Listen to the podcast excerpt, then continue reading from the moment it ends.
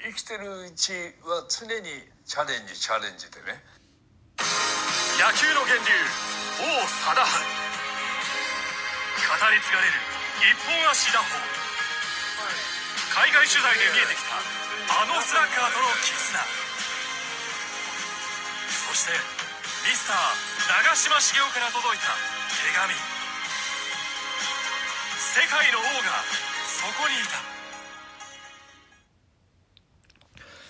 さあ皆さんこんばんは。テレキュアナウンサー桜井ジョージです。CM 皆さんも聞いていただいたでしょうか？テレキュー開局30周年記念特番世界の王がそこにいた。放送まであと4日と迫ってまいりました。今日はですねいつもは毎週土曜日に放送しているラジオでファンスポ通称ラジスポの特別編をお送りいたします。先週金曜日に収録した回になっております。ようやく情報解禁ともなりましたのでぜひ特番前に聞いてみてください。それではどうぞ。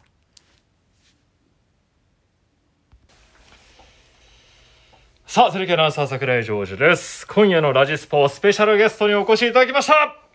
名前が、ゆうきということで、ホークスファンの方、察しついちゃったかもしれません。この方です。高尾ゆうき裏返りました。よろしくお願いします。よろしくお願いしおます。願いします。果てしない空に君がいて汚れなきとはを誓うよ。というね登場曲も流れてまいりましたけども今の歌何だか分かりますか？いや、わからないですね。おいおいおいおいそれでいいのかよ。おお上戸彩さんのデビューシングルお。「おピュアネ。ス」の冒頭部分でしたああ、なるほど。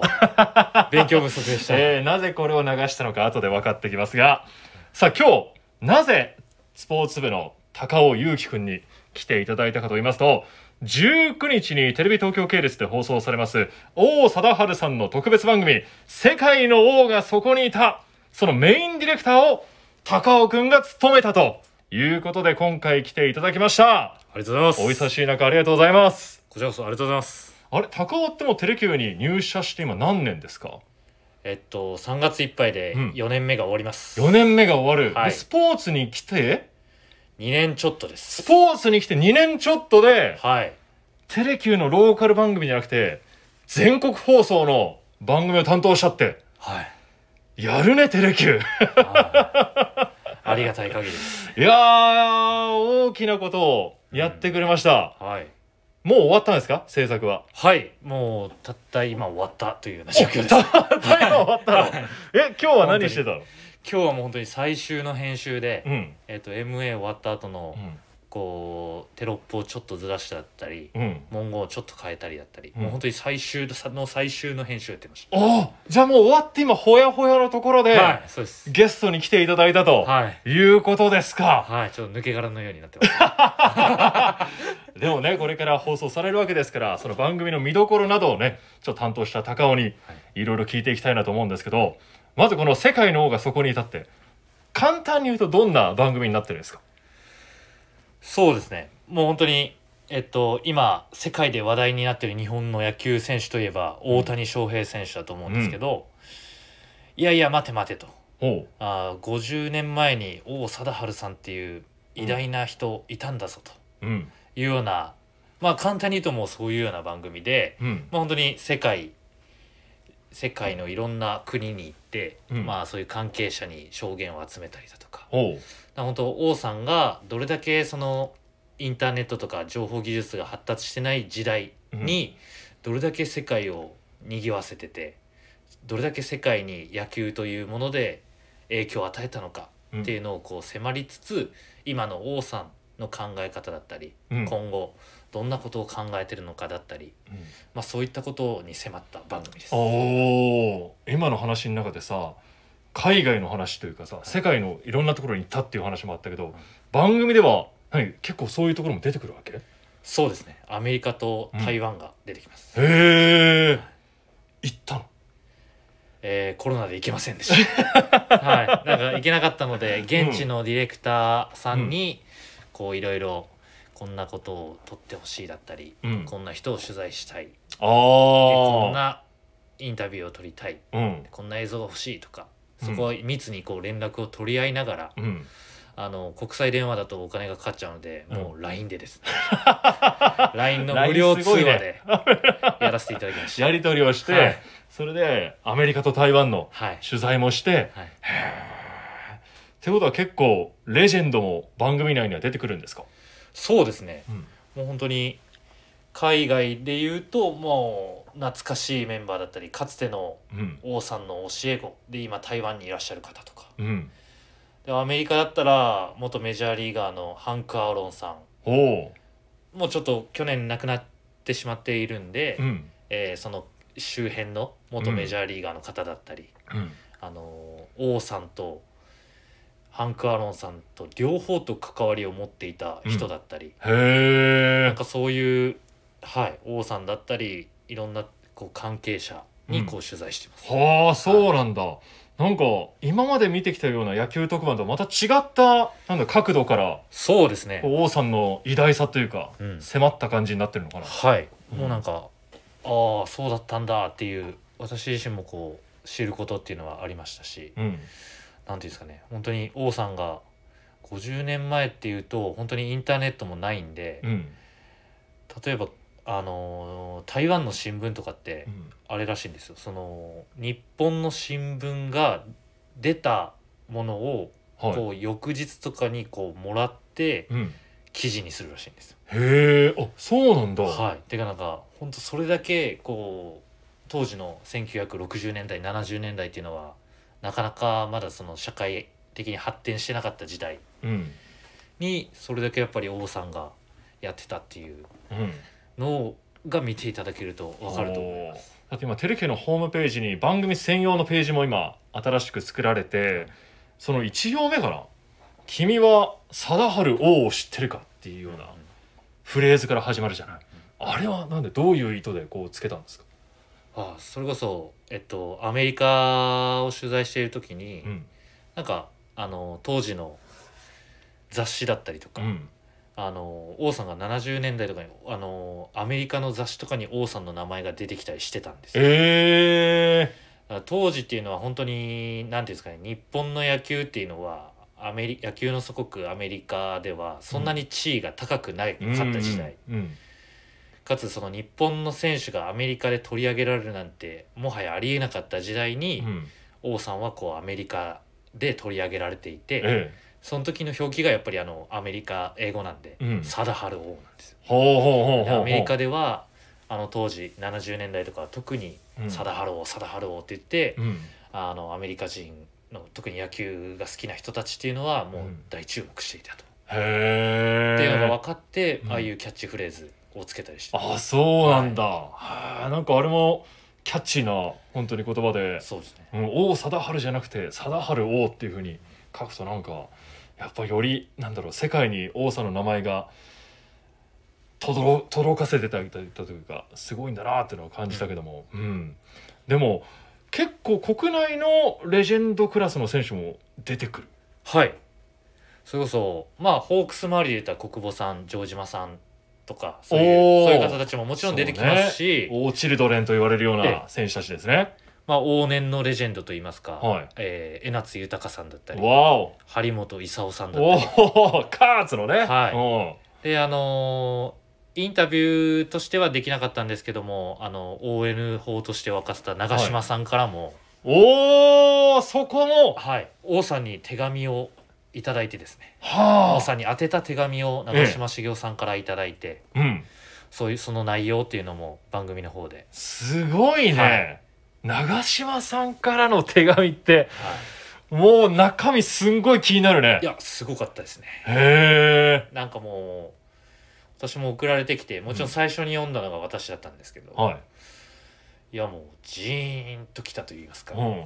あやっぱり ON 法としてこう1 5 6年こう日本中を沸かせた2人しかわからないよううん。な絆みたいなのがその文面にこう溢れ出ていて。へえなんかもうう。ん当時の ON 法はもちろん私も知らないんですけどうん。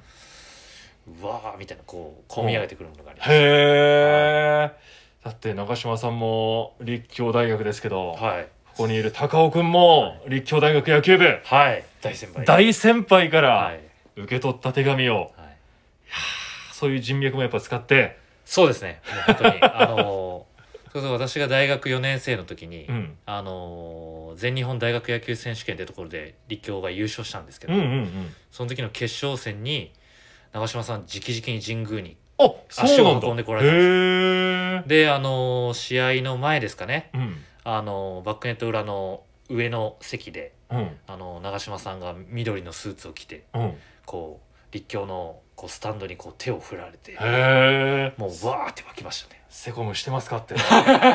覚えてないですか？いやもうすごいですでも本当にああれが本物の長嶋さんや。おーそうなんだ。いやもう立大野球部ではもう伝説中の伝説なんで。へえはい。もう恐れ多かったですね。はい。俺も小さい時東京ドーム東京出身だからええ。東京ドームに野球見に行って巨人戦を見に行っていて帰り道に家に帰ろうと自転車こいでたら、ん。隣にすごい大きなはい。黒塗りの車が止まりまして、はい。長嶋茂雄監督当時の監督が乗ってはて喋、ったよ。ええ 信号待ちしてる監督の車が横にあって、え父親と一緒にいたんだけど、はいはい。父親と長嶋さんが喋ってて、はい。その時なぜか俺は巨人ファンだったの当時は、はい。のはずなのになんか阪神の旗を持ってて。もらったのよねなんか帰り道に。なるほど。ら本当それを今一生後悔してます。しまった。しまった。まさかねそんなところで会うと思ってなかったから。わーっと思ったけど、うん。ほ今でも一生後悔してるんでこの場を借りて、ええー、30、20何年前の出来事ですけど、謝りたいなと思います。でも長嶋さんからの手紙も届いて。いや盛りだくさんだねはい。最初からこれ75分の番組の尺の予定だったんですか？そうです。もうもともと75分っていうのは決まっていて、うん。その中でもうどんな要素をこう入れ込もうかっていうのうんをこう考えながら、うん。そうですね。もっとそのコロナ禍じゃなければもっとこんな取材できたんじゃないかっていうのは正直あるんですけども、うん。まあもう本当にいっぱいいっぱいの最大限の取材をさせていただきまして、うん。はい。形になっていると思います。じゃあ高尾が会った中で一番緊張したのは誰ですか？はい。まあそうですね、うん。えっと本当に最初まあ一番緊張したっていうと、うん。まあ正直言うと王さんの初対面の時。ああそこか。まあはい。やっぱりそこだよね。はい、そこがやっぱりあの伝説のうん。方なんであと、う私も福岡で育ってうん。で王さんが強くしてくれたホークスを見て野球を始めましたんで、うんもうあそこの緊張っていうのはもう本当に忘れられないんですけども、うん。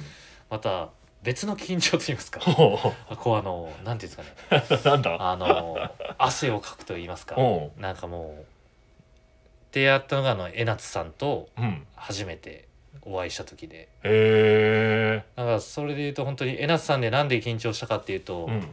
まあ王さんはやっぱり昔からこうテレビ画面とかを通してうん。見ている方なのでなんとなくこういう方なんだろうなっていうイメージは湧いたんですけどうん。江夏さんは本当に阪神とかで長らく広島とかでかん活躍されて、うん。で関西人のイメージがあって、うん。で伝説のサウスポー、ねエナスの21球ですよね。そうそうそう。なんでもう私としてはなんか何を話してたらいいのかとか、あどんな人なんだろうっていう、もうまっさらの状態でお会いすることになったんですね、うん。もちろんそのいろんな勉強はしましたけども、そのこういう人だったんだって。いう、うん。ただそのキャラクター的な部分があまり分からずにうん。初対面を初対迎えましたんでうん。あの時はもう緊張しましたね、はい、もう頭の中が真っ白でうん。なんて話そうみたいな。へえインタビュー以外にも稲瀬さんとなんか行動を共にすることもあったわけ？あそうですね。もうそれこそインタビューの前後ですね。インタビューにこうやる前とやった後は、あのご自宅まで一緒にタクシーをこう エナスさんと一緒にうあのー乗って、うん。こうご自宅までお迎えして、えーお見送りさせていただくというような形だったんですけど、アテンドのようなことをねやるわけね。うん。それでもう本当にしびれました、は だってテレキューの解説者の和美さんだったり柴原さんには、はい。高尾一切物おじしないんですよ。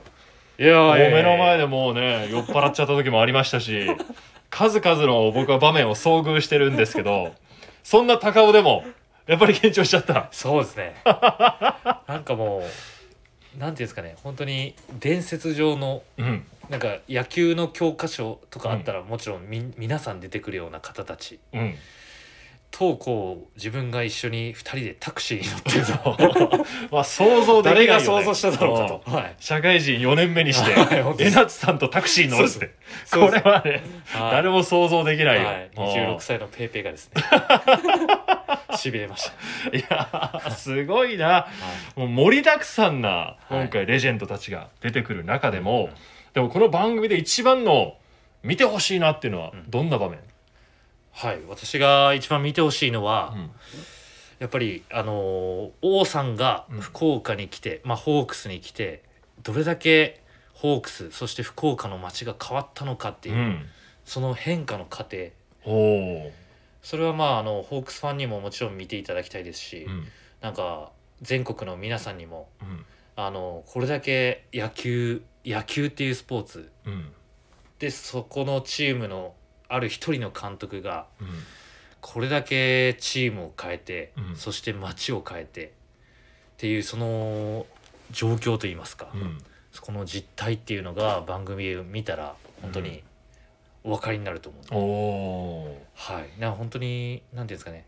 かなり作業も追い込まれていた時にうん。編集夜中にこう編集してる時にうんその大英ホークスが優勝したのが1999年だったんですけども、うん初優勝。はい、その時の初初めての王さんが監督について5年目に初,、うん。初めて優勝した99年。うん。あの時の、あのー福岡市内のパブリックビューイングの映像がうん。テレキューの倉庫にあってそれをこう出してきて見た時に、もう本当にあの涙が本当に出てきて、へえはい、もうなんていうんですかね。もう一球一球にうん。もう福岡の方たちっていうのがもう息を飲んで注目していて。うん。で一球ごとに本当歓声が上がって、うん。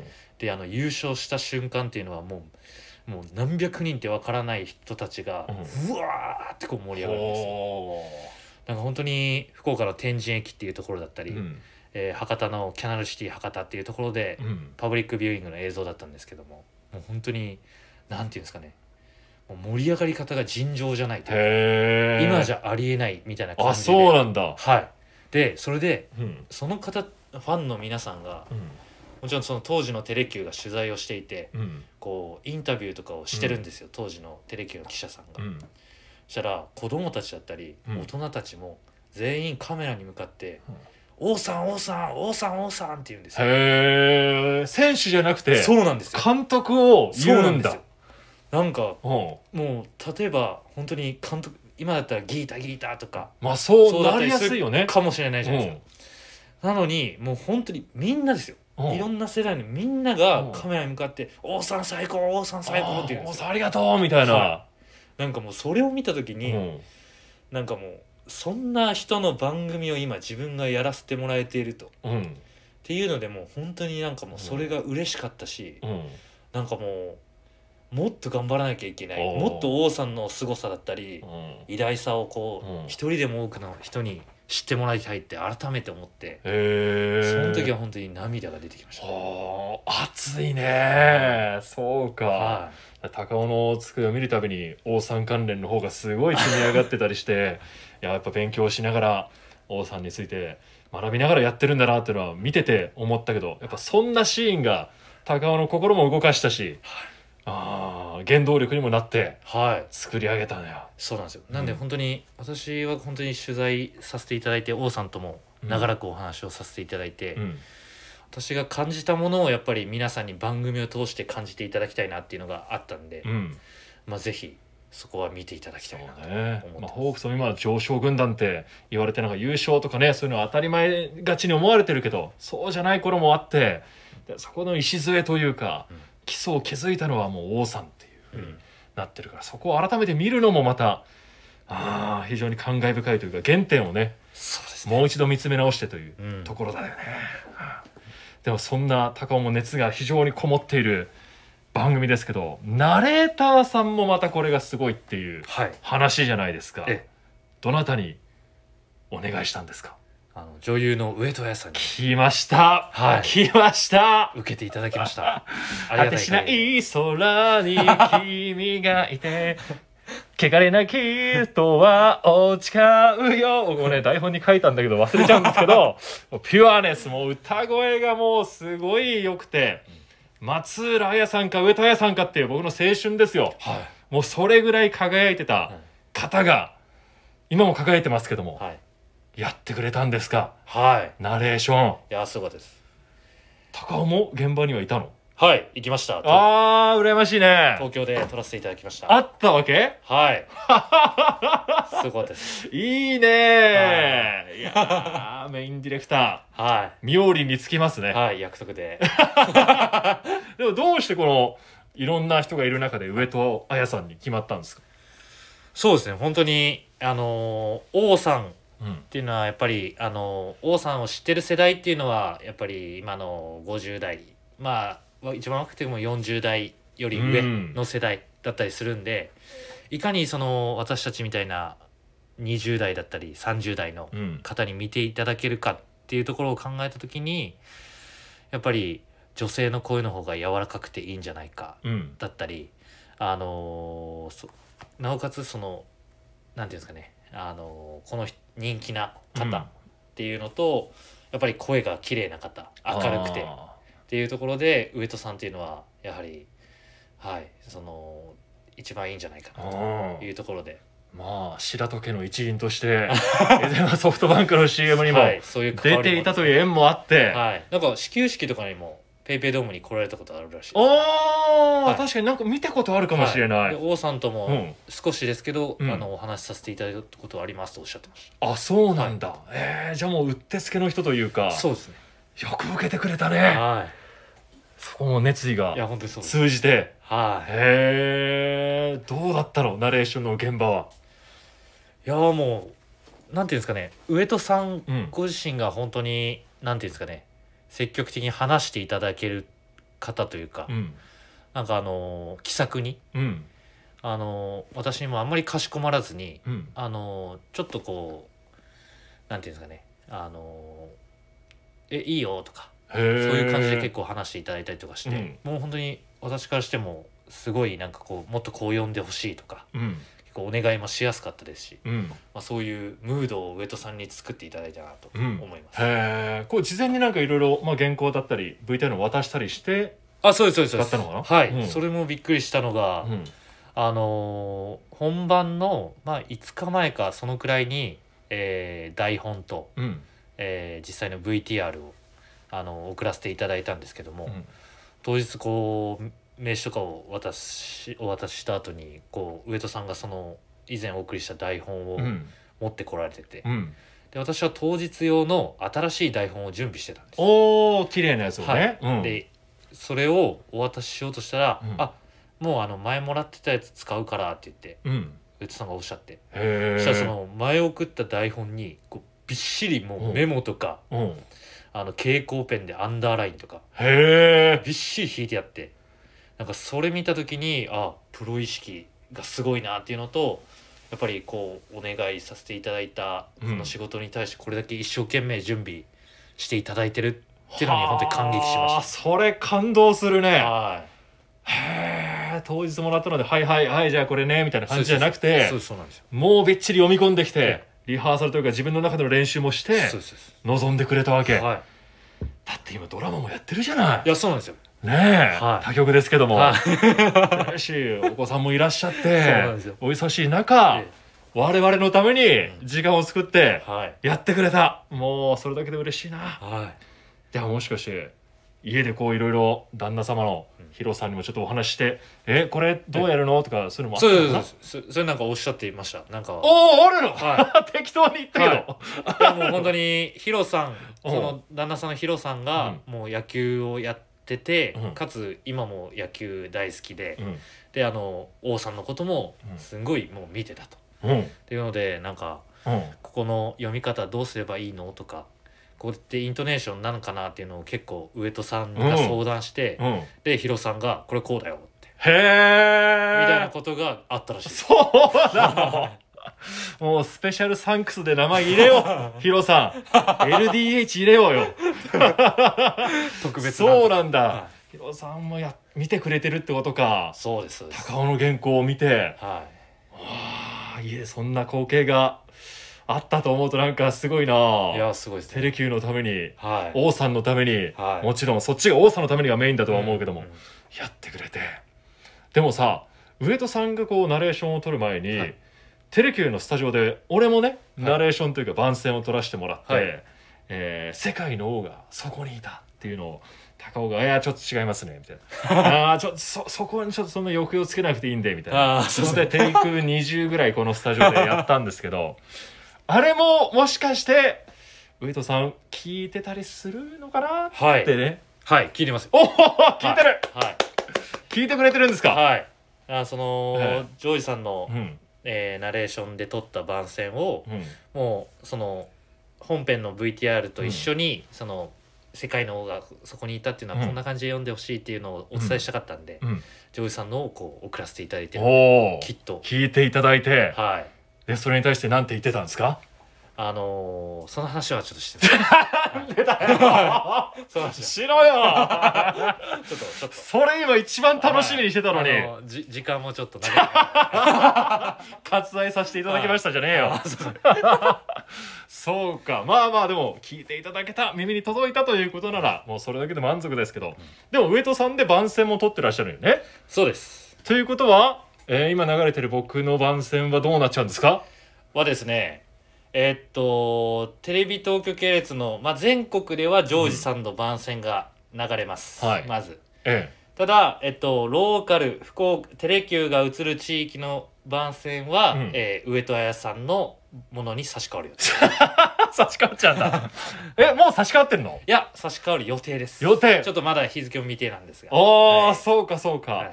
でも俺も上戸さんの番宣をちょっとねどんな感じになったのかなと思ってちょっとたまたま流れてるのを聞いたんだけどもいやほんとなんか柔らかい感じというか僕が読んだのはなんかね結構うん。どっちかというとバースデーの東山さんみたいな感じえの重低音な感じで読んじゃったけど上戸さんが読むとやっぱりなんか番組全体のもう雰囲気も変わるし、うん。なんか本当に前向きというかなんて言うんだろうな、朗らかな感じの番組にはい。番宣になったなって思ったけど、ううん、シンプルにうまいんですよね。っていうのは感じましたね。もう番宣とか一発でしたしあそう、はい。え俺がテイクはい。20ぐらいやったやつが、一発で、はい一発です。うわーその差でかいな本編に関してももう本当にう。ん最初こうお会いして、うん。じゃあちょっとリハーサルでって言って読んでいただいたんですけど、うん。もうその時からもううわこれこれみたいなこっちが思うぐらいのうまさというか。うん。はい。なんで本当にいいナレーターさんにはい。いや女優さんでしょう、はい。もう完璧だね。はい。やってくれて、はい。それでついに作品が完成したと。はい。いうことか。でも他にもね、まあ、僕以外にも木戸だったり山本さんだったり結城さんだったりも、はい。吹き替えの方でねちょっと番組に参加させてはい。いただきましたんで、えー僕らの声もちょっと全国で流れるということですんでちょっとそこも聞いていただけたらなと思います。